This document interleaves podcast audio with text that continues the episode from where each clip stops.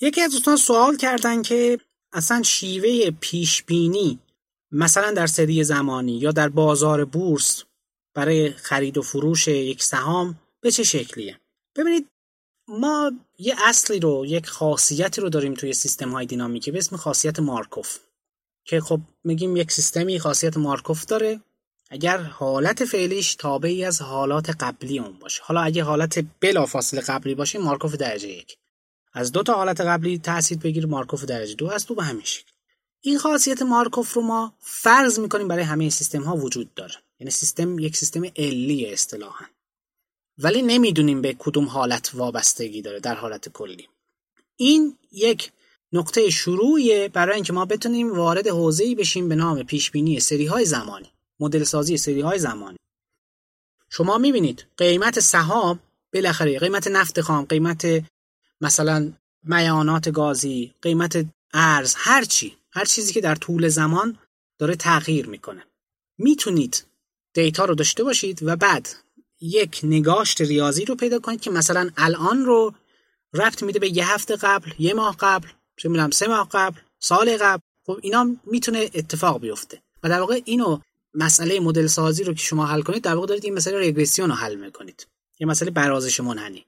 ولی خود یه سیگنال یه سیگنالی که مثلا قیمت ارز توی ده سال گذشته رو داره قیمت طلا تو ده سال گذشته رو داره خودتون حسی میاید چند تا اصطلاحا رگرسور انتخاب می‌کنید. یعنی چیزهایی که قیمت مثلا طلا قیمت طلای الان چه چیزهایی روش اثر داره؟ و فرض کنیم هیچ عامل دیگه ای هم نیست. البته این فرض خیلی سهل انگارانه ایه خیلی ساده انگارانه است. ولی فرض کنیم هیچ چیزی فقط همین خودش رو خودش تاثیر می‌ذاره.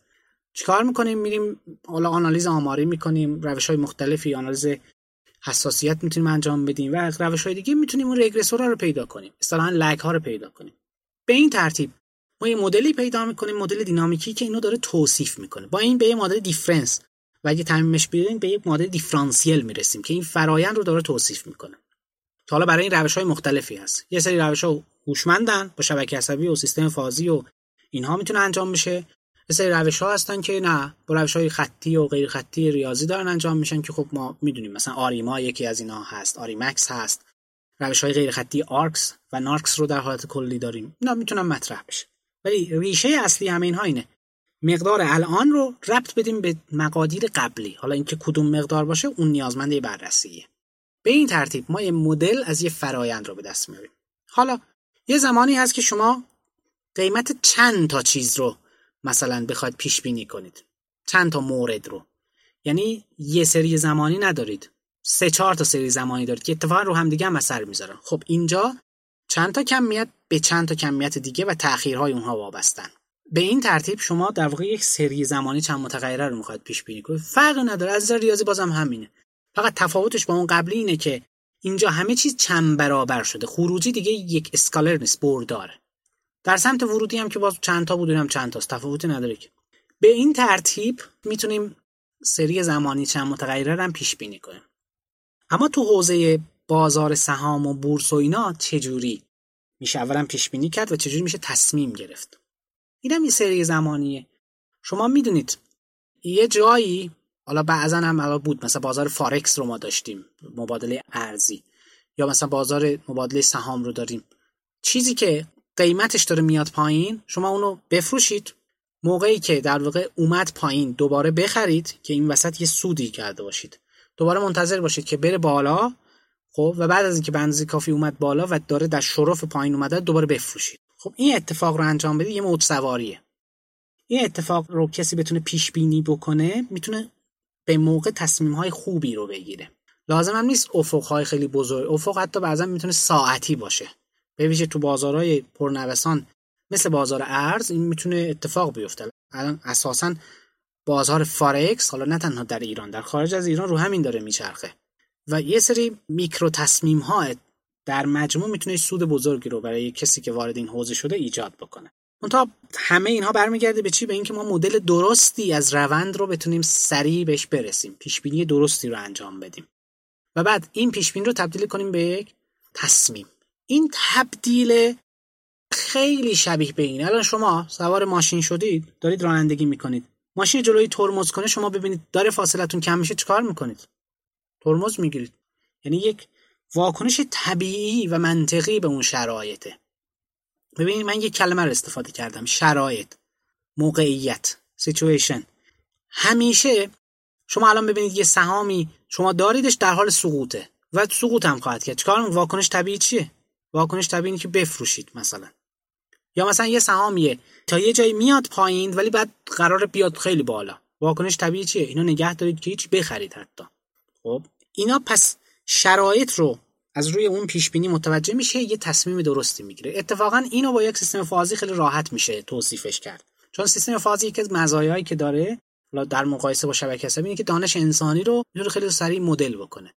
یعنی یک الگوریتمی دارید. شبکه عصبی دارید. یا حالا هر الگوریتم یه ARIMA دارید. سری زمانی رو پیش بینی می‌کنه. بعد نتایج این پیش بینی تبدیل میشه به یک سری داده های یه سری feature ها. از این extract میشه. اینا رو میدیم به یک مثلا سیستم فازی. حالا میگه که کدوم سهامو بخر کدومو بفروش. چقدر بخر چقدر بفروش؟ مشاوره میده. و هدف این مشاوره چیه؟ بیشینه کردن سود در دراز مدت. البته از دید مهندسی کنترل به این موضوع بخوایم نگاه بکنیم. مسئله مسئله دینامیکه. حالا از دید هوش مصنوعی هم باز نگاه کنیم یه مسئله باز دینامیک رو داریم. می‌تونیم اینو به یک تصمیم گیری و بهینه سازی دینامیک تبدیل بکنیم. چون مدلی هم از این سیستم نداریم مدل در هر لحظه ساخته میشه. می‌تونه به دید یک مسئله MPC model predictive control در واقع بیاد توصیف بشه. به دید یک مسئله optimal control می‌تونه توصیف بشه. به دید یک بازی می‌تونه توصیف بشه. انگار یک کسی هدفش اینه که ما ضرر بکنیم. ما هم هدفمون اینه که ما می‌خوایم سود بکنیم. میشه با دید game theory بهش نگاه کرد. خیلی approach های مختلفی از همه اینا هم تو paper های مختلف اومده و مطرح شده. می‌تونیم به دیدهای مختلف بهش نگاه بکنیم. خیلی حوزه فعالی هم هست و فکر می‌کنم که آینده بازارهای مالی رو اون شرکتی که بتونه برای اولین بار یه الگوریتم واقعا کارآمد رو بتونه ایجاد بکنه به هم خواهد زد. و البته هستا الان خیلی الگوریتم ها خیلی روش ها هستن مشاوره های خوبی رو به کارشناسا میدن ولی چون هنوز اطمینان کافی نیست هوش انسانی رو در کنار این ما باید داشته باشیم نمی‌تونیم ازش اجتناب کنیم. ولی خب اپروچ هایی مثل همین که گفتم چه کنترل بهینه چه MPC البته خب اونم از روش های کنترل بهینه می‌تونه در نظر گرفته بشه چه reinforcement learning یا یادگیری تقویتی چه روش های گیم تئوریتیک چه ترکیب همه اینها همشون می‌تونن در واقع کارآمد باشن. و به ویژه در جایی مثل ایران که بیشتر سنتی فعالیت ها توی همچین بازارهایی این امکان وجود داره که یک سری ترند هایی رو در واقع بتونه یه نفر کشف بکنه و با استفاده از اونها کار رو ببره جلو. البته بازم شرایطی داره برای این کار که خب من دیگه صاحب صلاحیت نیستم که تو اون حوزه ها بیام اظهار نظر بکنم ولی تو یک بازار منطقی که مثلا لیکیج اطلاعات نداره نشر اطلاعاتی نداره موارد دیگری در واقع درش وجود نداره این روش ها میشه بهشون امیدوار بود.